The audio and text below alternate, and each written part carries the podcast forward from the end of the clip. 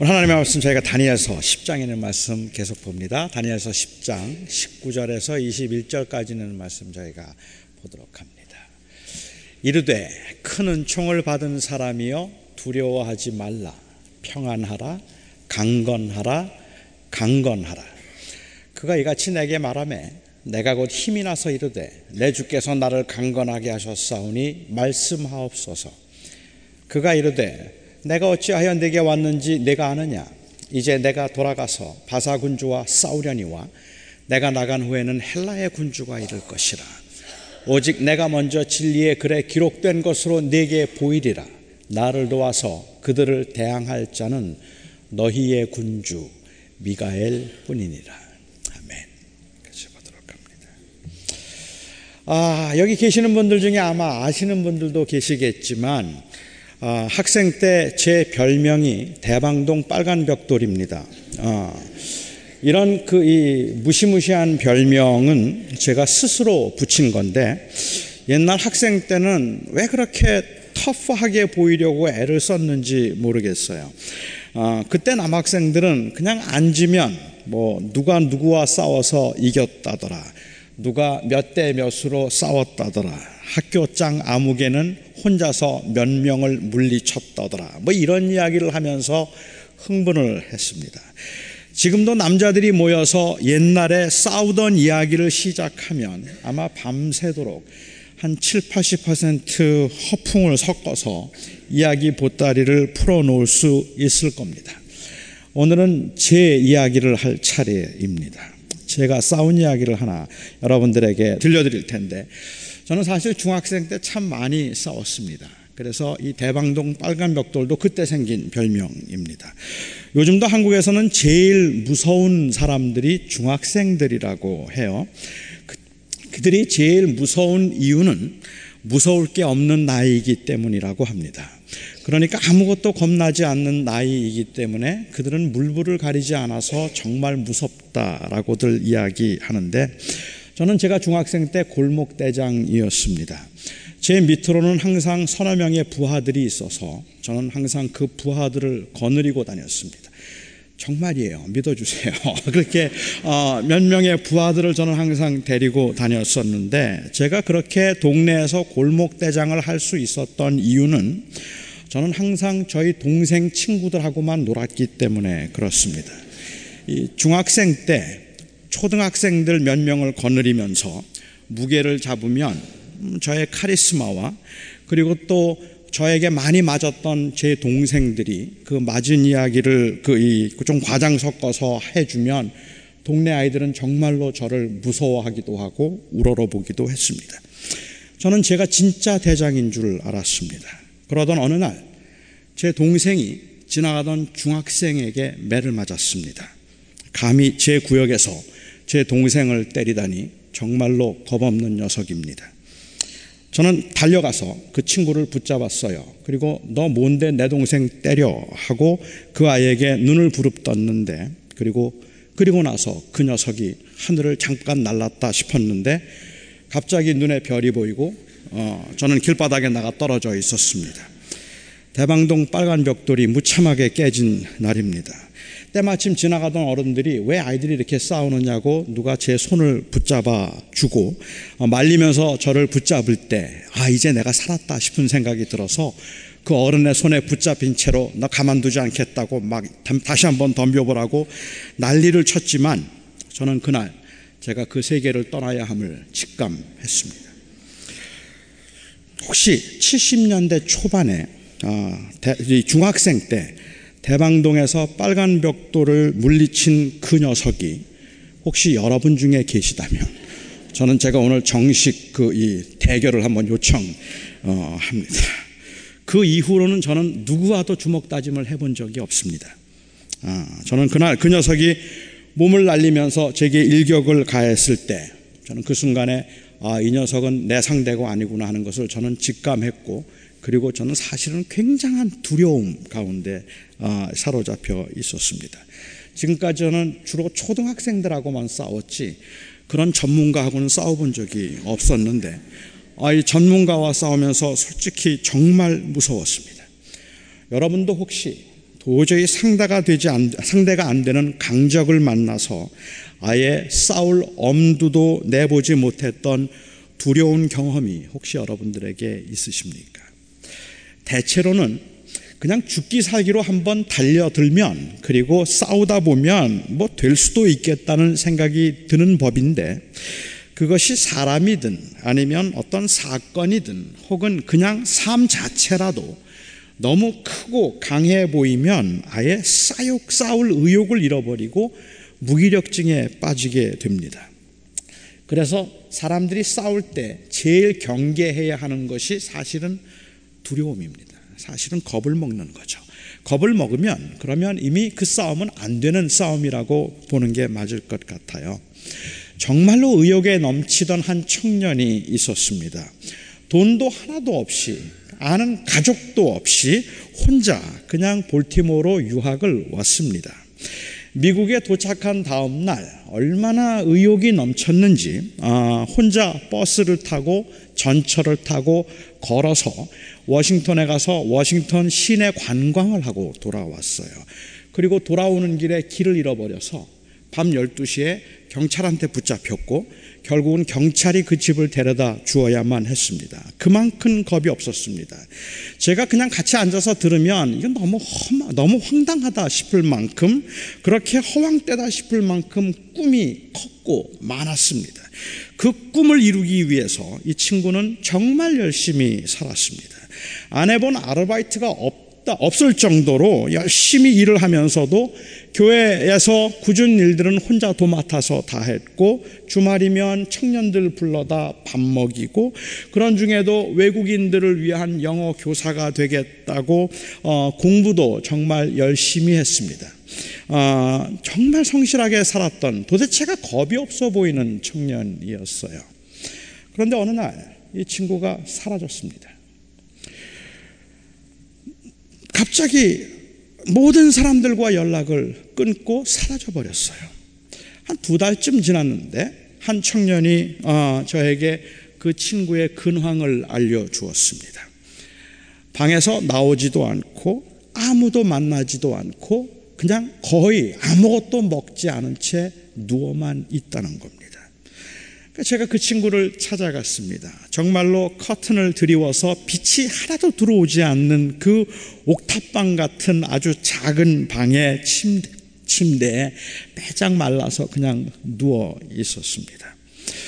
그때 그 청년이 찾아갔던 저에게 말을 했습니다. 목사님, 아무것도 할 수가 없습니다. 손가락 하나도 움직일 수 없을 만큼 이제는 두렵습니다. 하고 이야기를 삶이 산처럼 다가오는데 아, 갑자기 겁을 먹어서 이 친구가 무기력증에 빠진 겁니다. 자기는 이제는 아무것도 할 것이 없는 것 같고 아무것도 할 수 없을 것 같아서 그냥 그냥 그렇게 누워만 있는 거예요. 다 하기 싫은 정도가 아니라 다 자신이 없다고 이야기를 했습니다. 완전히 지쳤죠. 저는 저러다가 정말 죽겠구나 하는 그러한 생각이 들어서 이런저런 많은 이야기를 했지만 마음으로 듣는 것 같지가 않았습니다. 아무리 밀어도 꿈쩍도 하지 않는 커다란 바위가 그의 가슴을 누르고 있는데 왜 답답하지 않았겠습니까? 왜 힘이, 왜 지치지 않았겠습니까? 그러니까 아무것도 귀에 안 들리는 거죠. 저는 그날 제가 왜 그랬는지 모르겠어요. 그냥 숨을 쉬게 해 줘야 되겠다는 생각이 들었습니다. 그래서 제가 나오면서 그냥 한마디 했습니다. 야, 너 중국 가라. 너 중국 가라. 중국 가면 내가 도와줄게. 그리고 제가 나왔습니다. 며칠 있다가 이 친구가 전화가 왔어요. 목사님, 나 정말 중국 갈 수 있어요? 물어요. 내가 너 중국 보내줄게. 가자. 그리고는 제가 아는 지인들을 통해서 연변과기대 영어 강사로 제가 추천을 했고 그리고 영어 강사로 중국에 가서 사역을 다시 시작했습니다. 거기서 그는 한 자매를 만나서 결혼을 했고 지금은 한국에서 어, 신학 대학원에 지금 그 공부를 하고 있는 중입니다. 겁을 먹어서 문제가 실제보다 커 보이기 시작할 때 사람들은 무기력증에 빠집니다. 조금만 힘을 내면 넘을 수 있는 것인데 일단은 나는 못하겠다고 겁을 먹고 주저앉으면 그다음부터는 아무것도 할 수 없는 게 그게 인생입니다. 여러분은 혹시 귀신을 본 적이 있으십니까? 어, 한국에서 제가 학교에 다닐 때는 한 20분 정도를 매일 걸어 다녔습니다. 수업이 늦게 끝나고 으슥한 골목길을 걸어서 집에 갈 때는 사실 좀 무섭습니다. 아, 그런데 뭘 무서워했을까요? 그 밤에 뭘 무서워했을까? 그때 제가 했던 말이 난 솔직히 귀신은 안 무서운데 사람이 무서워. 그런 말을 했어요. 난 귀신은 안 무서운데 사람이 무섭다. 근데 정말로 사람이 귀신보다 무서울까요? 제가 귀신은 안 무섭다는 말은 귀신을 안 믿는다는 이야기일 뿐일 겁니다. 귀신이 나타난다면 사람보다 귀신이 훨씬 더 무서울 것 같습니다.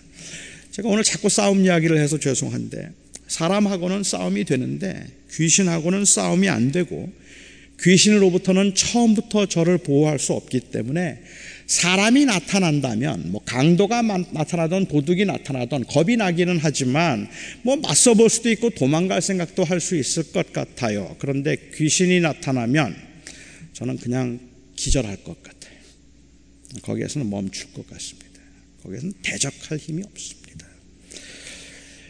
페르시아 고레스, 고레스 왕 3년째 되던 해에 이 다니엘은 또 한 번 환상을 보았습니다. 저는 이런 환상을 그냥 한 번만이라도 체험해 보았으면 좋겠다 싶을 때가 있는데 사실은 이런 영적인 체험이 아주 굉장한 체력을 요구하는 것인가 봅니다. 다니엘은 이 환상을 보고 난 다음에 3주 동안을 그가 근신하고 슬퍼하면서 3주 동안을 근신해야 했습니다. 큰 전쟁에 관한 환상이었는데 너무너무 힘들었기 때문입니다. 그런데 이 전쟁에 관한 환상은 다니엘이 그 전에 보았던 전쟁에 관한 환상들과는 아주 다른 내용의 환상이었어요. 단순히 나라들 간의 전쟁 아니면 왕과의 전쟁 뭐 고레스나 다리오나 아니면은 알렉산더나 안티오코스나 이런 왕들과의 전쟁이 아니라 영적인 세계에서의 전쟁에 관한 환상을 보았기 때문에 그렇습니다. 당시에 다니엘은 그 유대인들이 처해 있는 정치적, 사회적 상황으로 인하여서 너무너무 힘들어 할 때였습니다.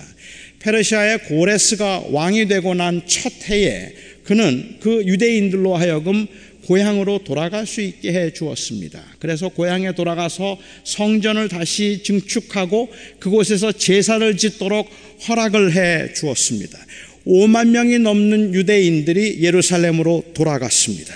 설레임으로 귀향을 했지만 3년 동안 지난 3년 동안 예루살렘을 성전을 증축하는 일을 마치지도 못했을 뿐만 아니라 가난과 조롱과 비웃음과 싸우면서 너무 지쳐서 낙심되어 있던 때입니다. 그러니까 고레스 왕 3년에 이 환상을 보았다는 말은 그들이 이제 예루살렘으로 돌아가고 난 다음에 한 2년 남짓 지나고 나서 아무 진척도 없이 그 백성들이 여전히 고통 가운데 있었기 때문에 바벨론에 있던 유대인들도 예루살렘으로 돌아갔던 유대인들도 모두가 다 상심하고 지쳐 있는 무기력증에 빠져 있던 그때쯤이었다고 보면 맞을 것 같아요. 그런데 이 환상에서 다니엘은 한 인물을 보았습니다. 뭐라고 표현할 수 없는 그러한 모습의 인물이었습니다. 그 몸은 황옥 같다고 했고 그 빛은 번, 얼굴은 번갯빛 같았고 그리고 그 눈은 횃불과 같았다고 했습니다. 몸 손과 발은 빛난 주석과 같다고 그렇게 소개를 하고 있습니다. 여러분 한번 상상해 보시기 바랍니다. 어떤 모습일까요? 그 몸은 황옥과 같은 모습이고 그리고 그 얼굴은 번갯빛 번갯빛 같고 눈은 횃불 같고 그리고 손과 발은 그 빛난 주석과 같은 놋과 같은 그러한 모습이었다고 하면 그 모습이 어떤 모습이었을 것이라고 상상이 되십니까? 도대체가 상상이 안 되잖아요. 이게 도대체 상상이 안 되는 이유는 이것은 형상을 표현하고 있는 모습이 아니라 사실은 그 속성을 묘사하고 있는 것이기 때문에 그렇다고 저는 생각을 합니다. 어떻게 생겼는가 하는 것을 묘사하는 게 아니죠. 그 얼굴빛이 번개빛 같았다. 어떻게 생겼다는 말일까요? 그 눈이 마치 횃불 괴물과 같았다. 어떻게 생겼다는 말일까요? 온 몸이 황옥과 같았다면 어떻게 생겼다는 말일까요?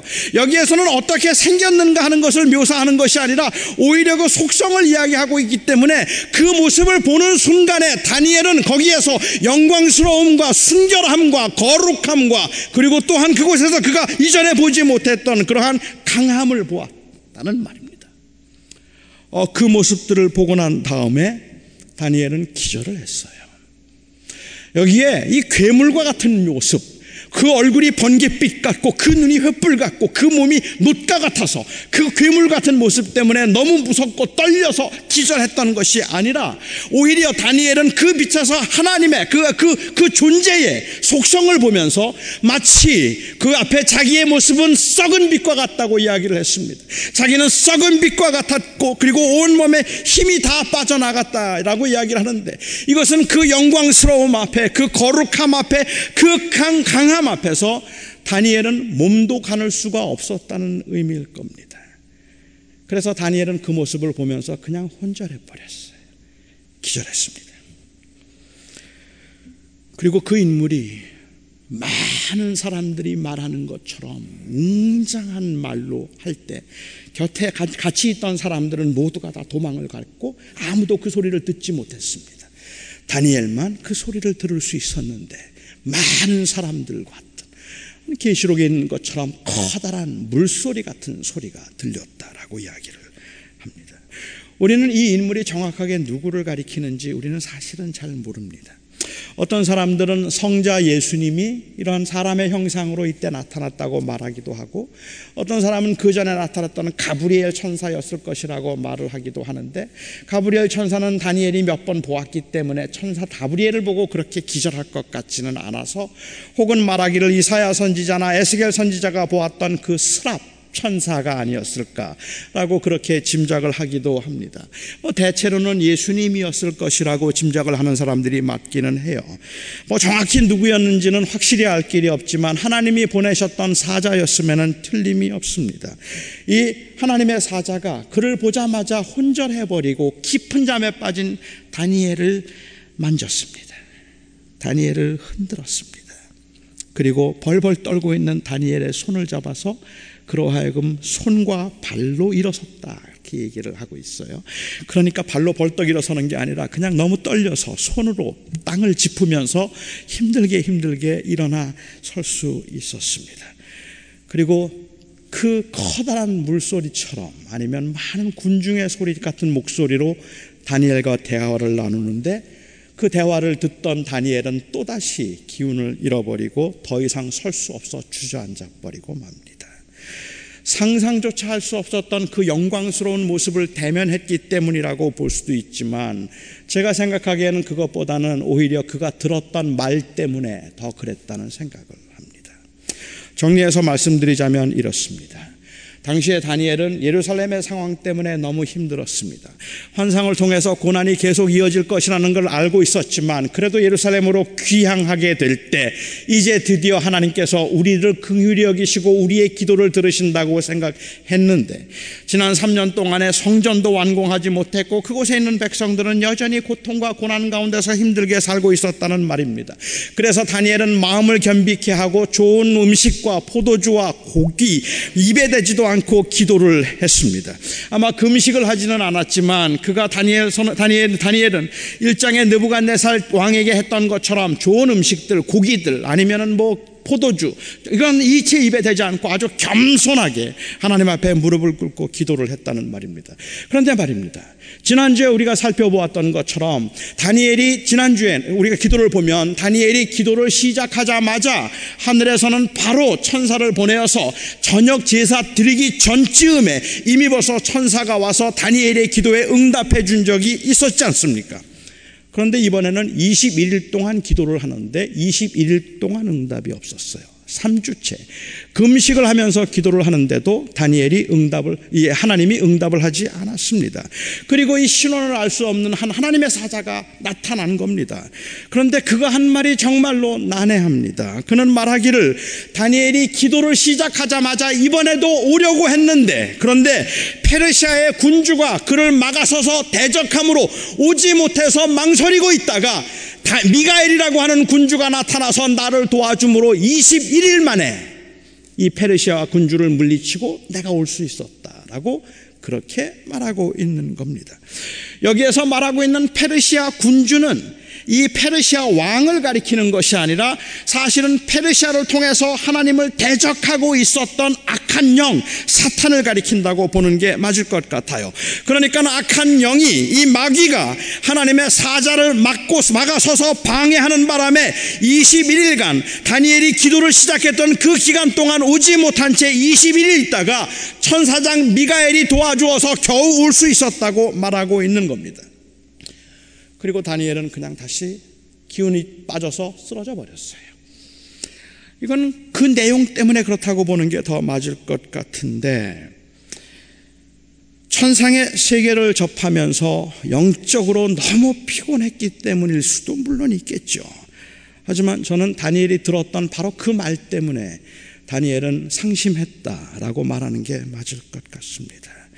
하나님의 사자를 통해서 알게 된 것은 하나님의 세상을 다스리지만 하나님을 대적하는 마귀가 있어서 그 다니엘이 경험하고 다니엘이 지금까지 겪었던 그 모든 일들 가운데는 마귀가 있어서 이 사탄이 대적하고 있다는 말입니다. 그리고 방해하고 있다는 말입니다. 그러니까는 지금 다니엘이 경험하고 있는 것들은 영적인 싸움이라는 말이죠. 하나님의 백성들이 상대해야 하는 적은 우리 눈에 보이는 것보다 훨씬 더 강하고 잔인하다는 말을 지금 하고 있는 겁니다. 그러니까 페르시아 왕이 아니면 알렉산더 대왕이 안티오코스 왕이 로마의 그 이티베리오스 왕이 다 잔인하지만 사실은 그들을 이용해서 그들을 통해서 역사하고 있는 헬라의 군주 페르시아의 군주라고 말할 수 있는 사탄이 그 뒤에 있어서 하나님을 대적하고 하나님의 백성들을 괴롭히고 있다고 말을 하는 거죠. 그 말에 다니엘은 그냥 주저앉아 버렸습니다. 훨씬 더 잔인하고 훨씬 더 감당이 안 되는 싸움이기 때문입니다. 물론 우리는 이렇게 말할 때 조심해야 합니다. 교인들 간의 사소한 싸움도 누구는 하나님 편이고 누구는 마귀의 편이라고 그렇게 말하지 말아야 할 것이고 그렇게 말하는 게 영적인 것은 아니거든요. 누가 교회를 힘들게 만든다고 해서 저거는 마귀의 자식이라고 그렇게 함부로 말하면 안 되는 것이 마귀는 나나 아니면 누구나 누구를 상관하지 않고 계속 흔들어서 우리를 넘어뜨리게 만들 수 있는 존재이기 때문에 그렇습니다. 우리는 아무리 노력을 해도 마귀를 이길 수가 없기 때문에 그냥 기도만 하면 된다는 말을 하고 있는 것도 물론 아닙니다. 하지만 다니엘이 본 환상은 영적인 싸움이, 영적인 세계가 분명히 있다는 것을 말해주고 있습니다. 마귀는 실제로 있어서 우리를 끊임없이 유혹하고 끊임없이 미워하게 만들고 끊임없이 유혹에 빠지게 만들고 끊임없이 사람들을 질투하게 만들고 끊임없이 욕심을 내도록 우리의 마음을 흔들고 있다는 말입니다. 사람들로서는 도저히 감당할 수 없는 강한 힘을 가지고 있어서 끊임없이 참소하고 괴롭힙니다. 이 마귀라는 작자의 마음속에 있는 유일한 생각은 파괴이고 분열이고 망하게 만드는 것인데 이를 이길 자가 없으니 이를 감당할 힘을 가진 자가 아무도 없으니 다니엘이 낙심하지 않을 수 없겠, 낙심할 수밖에 없지 않겠느냐는 말입니다. 누가 이길 수 있습니까? 이 마귀를 누가 대적할 수 있다는 말입니까? 그냥 혼자 힘으로 때로는 운명과 맞서고 때로는 사람들과 부딪혀 사는 것만도 버거운 것이 인생인데 그런데 넘어뜨리고 방해하고 끊임없이 괴롭히는 이 마귀와도 맞서야 한다면 주저앉고 싶은 것 아니겠습니까? No wonder. 바로 그랬던 거예요. 내 안에 유혹이 들어오고 그리고 또한 우리의 인생 가운데서 이것만 넘어가면 되겠다 싶고 저 사람만 피하면 되겠다 싶고 내가 저것만 해결하면 되겠다 싶어서 다 내려놓으려고 했는데도 그리고 그냥 그렇게 편안하고 조용히 살겠다고 생각을 했는데도 그런데도 조그마한 그 산조차도 넘어갈 수 없을 만큼 끊임없이 우리를 괴롭히고 하나 넘었다 싶으면 또 다른 하나가 오고 하나 지나갔다 싶으면 또 다른 것이 와서 우리를 계속해서 흔들고 끊임없이 우리로 하여금 넘어지게 만들었던 그 이유 이유는 우리가 싸워야 했던 적은 사람이 아닌 마귀이기 때문이죠. 그 악한 세력이 있기 때문에 그랬던 거예요. 그래서 문제가 끝이 없는 거예요. 산을 넘었다 싶으면 또 다른 산이 오는 거죠. 그러니 그만두고 싶은 거 아닙니까? 그 무슨 무슨 의미가 있어서 이 싸움을 할까 싶지 않겠습니까? 그런데 그때 인자 같은 분이 인자 같은 분이 이분이 처음 다니엘에게 나타났던 그 하나님의 사자였는지 그것도 뭐 분명하지는 않지만 저는 같은 인물이라고 생각을 하는데 인자 같은 분이 나타나셔서 다니엘을 만져 주었습니다. 두 번째 만지는 겁니다. 그리고 다니엘에게 힘을 주었습니다. 다니엘을 만져주고 다니엘을 붙들어 주니까 다니엘이 겨우 힘을 얻어서 그래서 하나님을 대면할 수 있었습니다. 하나님, 하나님께서 나를 강하게 하시니 내가 이제 설 수 있습니다. 그때 하나님께서 말씀하시기를 은총을 받은 자여 두려워하지 말라 평안하라 강건하라 강건하라 어찌 보면 같은 말이다 싶은데 거듭 강 번복해서 말씀하신 것을 통해서 우리는 하나님의 마음을 느낄 수 있습니다. 강건하라 강건하라 평안하라 두려워하지 말라. 절대로 낙심하지 말라는 말입니다. 절대로 흔들리지 말라는 말입니다. 당장이라도 그 마귀의 머리를 부수고 무정행에 던져 넣을 수 있는 그 하나님이 발악을 한다고 마귀에게 휘둘리지 않으실 그 하나님이 무슨 이유인지는 모르지만 그 정하신 때까지는 마귀를 완전히 묶어 심판하지 아니하시는 그 하나님이 고난 가운데 환란 가운데 영적인 치열한 싸움을 하고 있는 하나님의 사람들 은총을 받은 사람들에게 말씀하십니다. 강건하라. 강건하라. 평안하라. 그리고 난 다음에 그 힘을 주셔서 강건해진 그 다니엘에게 하신 말씀입니다. 이제 영적인 싸움이 계속되겠지만 나를 도와서 이 악한 군주들과 싸워 이길 수 있는 너를 도울 수 있는 자는 너희의 군주 미가엘 뿐이니라. 너희의 군주 미가엘만 너를 도울 수 있을 것이다. 이 미가엘이 누구인지에 관해서는 의견들이 좀 분분합니다. 어, 그 정확한 많은 정보를 우리가 충분히 가지고 있지 않기 때문에 그 결정을 조금 조심스럽게 해야 되겠지만 어떤 사람들은 여기에 말하고 있는 미가엘은 그냥 단순한 천사장을 말하고 있는 것이 아니라 예수 그리스도를 가리킨다고 그렇게 말하기도 합니다. 저는 전혀 근거 없는 주장은 아니라고 생각을 해요. 성경에서 미가엘이 예수 그리스도를 의미했던 경우들이 몇 번 있기 때문에 그렇습니다. 뭐 설령 아니라 할지라도 하나님께서 보내신 예수 그리스도의 뜻을 전하고 있는 그리스도의 사자임에는 틀림이 없을 겁니다. 저는 그냥 예수님이라고 그렇게 한번 어, 보고 이 말씀을 전개해 보고 싶습니다.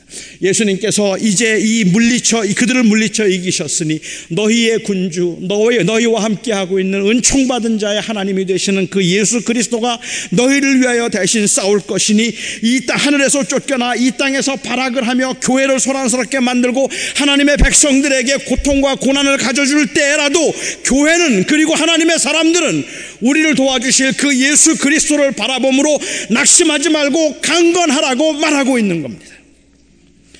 저는 이 부분에 대해서는 요한계시록 12장이 잘 설명을 하고 있다고 생각합니다.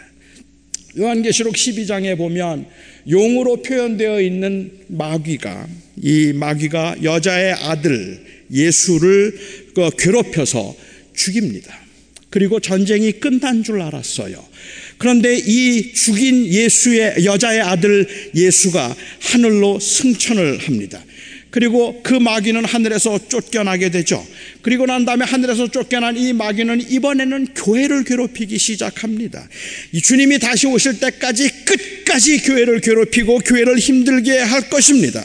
하지만 예수 그리스도의 부활을 통해서 승리를 확신하고 있는 교회는 그 환란과 핍박과 순교의 때라고 할지라도 결코 낙심하지 말고 그 믿음을 지키며 그 하나님과 동행하는 삶을 살 수 있음이 바로 예수 그리스도가 교회의 머리가 되셨습니다. 그가 그 마귀의 그 머리를 쳐서 부수고 승리하셨기 때문임을 믿고 있는 그 교회이기 때문이라고 말하는 것. 이게 바로 요한계시록 12장의 내용입니다. 다니엘이 보았던 환상도 저는 그 내용이라고 생각합니다. 유혹이 있지만 그리고 방해가 있고 환란이 있기는 하지만 반드시 승리할 겁니다. 교회가 이길 겁니다. 그렇다면 이 힘든 시대를 살아가는 하나님의 사람들에게 그리고 정말로 이제는 교회 무용론을 말할 만큼 많은 사람들이 말할 만큼 교회가 기력이 없어지고 교회가 힘이 없어지고 교회들이 다 약해지고 교회가 타락한 것 같고 교회가 세상과 하나도 달라 보이지 않는 이러한 시대를 살아가고 있는 이 시대에 주님의 몸 된 교회를 이루고 있는 여러 성도들에게 주님께서 하고 싶은 말씀은 무엇일까? 그 말씀은 강건하라입니다. 강건하라. 두려워 말고 강건하라. 낙심하지 말고 강건하라. 기어코 승리할 것이니 그 너희의 군주인 미가엘이 너를 도울 것이니 너는 낙심하지 말고 강건하라 말씀하십니다. 하나님은 장애물을 치우지는 않으셨습니다. 길을 평탄케 만들어 주지도 않았습니다. 하지만 하나님께서는 우리를 우리의 손을 붙잡아 주셨습니다. 우리가 감당할 수 있는 힘을 주셨습니다. 마치 하나님께서 그 상심했던 다니엘을 더 이상 아무것도 할 수 없는 그 무기력에 빠져서 그 두려움 가운데서 더 이상 일어설 수 없었던 다니엘을 찾아오셔서 세 번 그의 입술을 만지시고 그의 손을 만지시고 그의 몸을 만져주셨던 것처럼 그리고 그의 손을 붙잡아서 그를 일으켜 세워서 손, 손으로라도 땅을 짚고라도 일어서게 하셨던 그 하나님처럼 그렇게 강건하게 힘을 얻게 하신 후에 너의 군주 미가엘이 너를 도우리라고 약속의 말씀을 주셨던 그 때처럼 저는 오늘 이 시간에 이 교회를 그리고 이 LA에 있는 주님의 교회들을 우리 조국에 있는 주님의 교회들을 주님께서 만져주시기를 고대합니다. 저는 여기 있는 여러분들을 주님께서 만져주시고 여러분들을 일으켜 주시기를 너무 힘들어서 너무 지쳐서 도대체 이 싸움을 언제까지 해야 될지 이제는 그만하고 싶다는 생각이 들어서 멈추고 싶어서 그냥 무기력증에 빠져 있는 여러분들. 교회? 신앙? 믿음? 이걸 지킨다는 게 도대체 뭘까라는 생각 때문에 그냥 아무것도 할 수 없을 만큼 겁을 먹고 있는 저와 여러분들에게 주님께서 찾아오셔서 우리를 만져주시기를 바랍니다. 그리고 주님께서 말씀해 주시기를 바랍니다 강건하라 강건하라 여러분 다시 일어서야 합니다. 강건해야 합니다. 그래서 우리는 그 주님의 약속대로 담대하게 이 세상에서 여전히 우리는 믿음을 지키며 살아가야 하는 겁니다. 기도하겠습니다.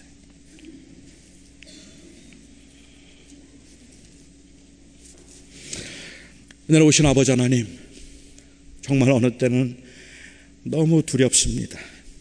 하루 앞일도 알 수 없을 뿐만 아니라 너무 고되고 힘든 가운데 우리는 누구와 싸워야 하는지 그 정체도 알지 못한 채 싸움을 해야 되기 때문에 어느 때는 너무 불안하고 어느 때는 이 반복되는 실패와 좌절에 몸을 일으켜 세울 수조차 없습니다. 오늘 부족한 제가 하나님 은혜에 의지하여 이 시간도 간절히 기도합니다. 우리 사랑하는 성도들을 주님 찾아오셔서 만져주시옵소서. 하나님께서 그 손을 붙잡아 주시옵소서. 이제는 정말 아무것도 하고 싶지 않아서 그냥, 그냥 원망과 그리고 좌절과 그리고 또한 그 절망, 포기 가운데 있는 그러한 성도들이 혹이라도 있다면, 오, 내 하나님, 오늘 찾아오셔서 그 몸을 그 입술을 만져 주시옵소서. 그리고 그 손을 잡아 일으켜 세워 주시며 그 커다란 음성으로 주님께서 그 심령에 말씀해 주시옵소서. 강건하라 말씀하심으로 일어설 수 있게 하여 주시며 견딜 수 있게 하여 주셔서 이 험한 세상에서 주님 오시는 그날까지 교회가 그리고 우리 사랑하는 성도들이 끝까지 그리스도를 향한 믿음을 지킬 수 있게 하여 주시옵소서. 예수님의 이름으로 교회의 머리가 되신 우리 주 예수 그리스도 이름으로 간절히 기도하옵나이다. 아멘.